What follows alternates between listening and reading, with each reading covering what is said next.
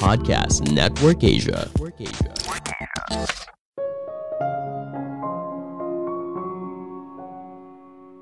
Berubah itu bukan soal menerima hal yang baru, tapi juga soal melepaskan hal yang lama. Apakah kamu siap? Halo semuanya, nama saya Michael. Selamat datang di podcast saya, Sikutu Buku. Kali ini saya akan membahas apa yang bersedia kamu ubah untuk menjadi lebih baik. Ini merupakan rangkuman dari video TED Talk Martin Danoe Sastro yang berjudul What Are You Willing to Give Up to Change the Way We Work dan diolah dari berbagai sumber. Ketika bicara perubahan, bukan soal terbuka pada hal baru, tapi kita harus berani melepaskan hal lama, cara kerja lama, pola pikir lama, dan sebagainya. Ini yang kadang kita lupakan. Kita menerima hal baru, tapi belum tentu punya keberanian untuk melepas sesuatu yang lama tidak heran ketika diberikan sebuah ide baru, respon yang muncul seperti ini. Kita nggak pernah lakuin itu sebelumnya. Itu bukan cara kita kerja. Jawaban seperti ini yang membuat organisasi sulit berkembang. Mereka terlalu terjebak pada pola pikir lama dan cara kerja yang lama. Tidak peduli perubahan apa pun yang diajukan, sangat sulit untuk berubah jika kita tidak bersedia melepaskan yang lama.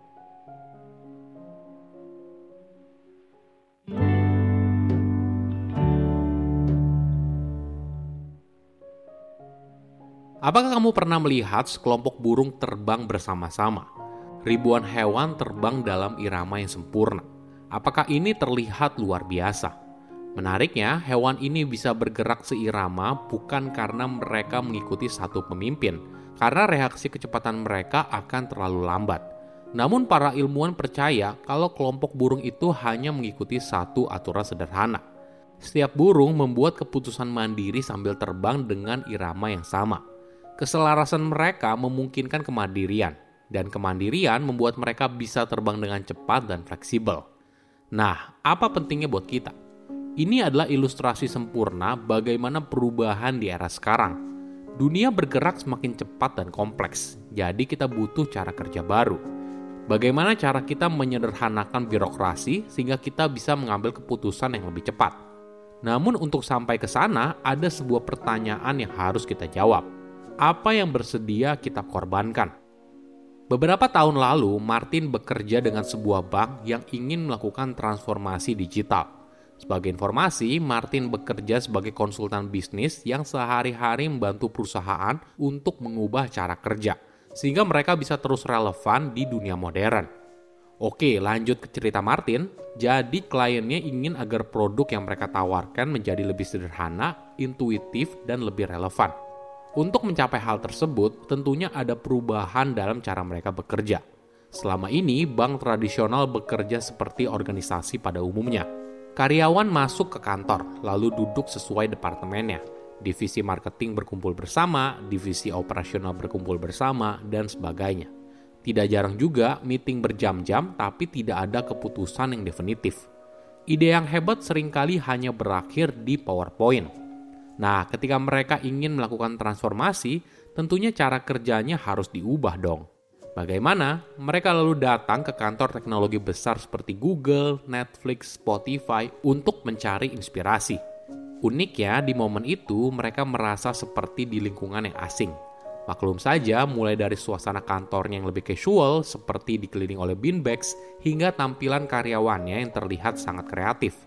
Lalu ketika ditanya, bagaimana organisasi perusahaan tersebut. Menariknya, perusahaan teknologi tidak diceritakan dengan bagan organisasi, tapi dengan berbagai istilah yang asing seperti squad, tribe, atau chapter. Ketika mereka berusaha bertanya lebih lanjut, misalnya berapa banyak karyawan yang ada di dalam tim kamu, jawabannya tergantung. Sama halnya ketika ditanya, siapa atasan kamu? Jawabannya juga tergantung. Ini tentunya pendekatan organisasi yang berbeda dari tradisional Hingga akhirnya mereka mendapat kesimpulan kalau perusahaan teknologi memiliki banyak tim kecil yang mandiri. Tim ini ibaratnya mini startup. Anggotanya terdiri dari berbagai departemen, ada tim produk, tim IT, dan sebagainya. Studi tour ini memberikan ide segar bagi para pegawai bank tradisional. Namun sebelum sesinya berakhir, ada pertanyaan yang menggelitik. Oke, kalian tertarik dengan cara kita bekerja, tapi hal apa yang bersedia kalian korbankan? Tentunya pertanyaan ini tidak mudah dijawab, tapi penting. Jika tidak, semua ide baru itu hanya berakhir di PowerPoint atau sesuatu yang nice to have saja, tanpa ada aksi nyata untuk merubah cara kerja konvensional.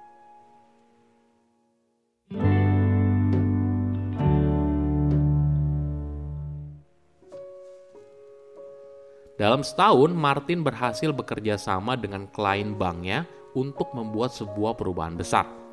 3.000 karyawan kemudian dibagi menjadi 350 tim yang berisi karyawan dari berbagai departemen.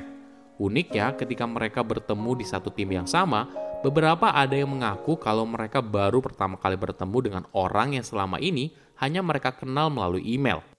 Cara kerja yang baru membuat mereka lebih punya kontrol jadi, misalnya dari tim produk punya ide yang menarik, maka dia bisa langsung bicara dengan engineer yang duduk di sebelahnya.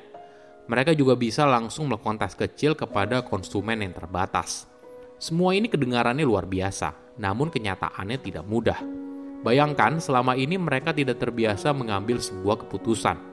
Tapi sekarang mereka punya kebebasan untuk melakukannya. Ini adalah sebuah perjalanan yang harus dilalui apabila perusahaan ingin bergerak lebih cepat mereka harus punya tim yang bisa bergerak cepat, kreatif, fleksibel, seperti mini startup. Pemimpin tidak boleh lagi terlalu micromanaging, harus memberitahu secara detail apa yang harus mereka kerjakan dan bagaimana. Setiap tim punya kebebasan untuk bekerja dan dipercaya untuk bisa membuat keputusan terbaik bagi perusahaan. Nah, bagaimana caranya? Masih ingat cerita di awal soal sekelompok burung yang terbang bersama? Itulah kuncinya menciptakan sebuah keselarasan dengan komunikasi yang terbuka dan transparan. Contohnya gini, di perusahaan teknologi biasanya ada meeting rutin di mana setiap anggota dari tim kecil selalu memberikan informasi soal apa yang sedang mereka kerjakan. Jadi, setiap anggota tim tahu siapa mengerjakan apa, dan apabila ada yang perlu dibantu, maka mereka bisa bersama-sama mencari solusinya. Cara kerja seperti ini mungkin tidak nyaman bagi beberapa orang, karena sekarang kamu perlu memberitahu orang lain apa yang kamu kerjakan terus-menerus. Namun hal ini penting agar proyek yang sedang berjalan dapat dikerjakan dengan cepat dan melakukan penyesuaian apabila perlu.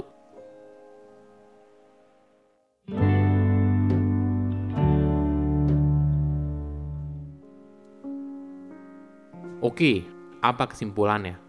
Pertama, berubah itu bersedia melepaskan sesuatu yang lama. Ketika bicara perubahan, bukan soal terbuka pada hal baru, tapi kita harus berani melepaskan hal lama, cara kerja lama, pola pikir lama, dan sebagainya. Ini yang kadang kita lupakan.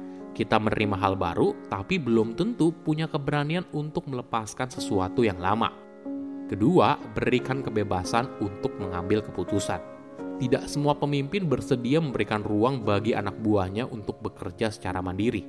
Banyak alasan, entah tidak percaya, dianggap belum kompeten, takut tersaingi, dan sebagainya. Padahal, untuk bisa bergerak cepat, seorang pemimpin harus bersedia memberikan ruang kepada karyawannya. Ketiga, berubah itu tidak mudah. Tidak semua orang bersedia untuk berubah. Kita sering kali terjebak dengan pemikiran, oh kita nggak pernah tuh, atau ini bukan cara kerja kita. Mindset ini yang pada akhirnya membuat kita lama-kelamaan bisa kalah dalam pertandingan. Saya undur diri, jangan lupa follow podcast Sikutu Buku. Bye-bye.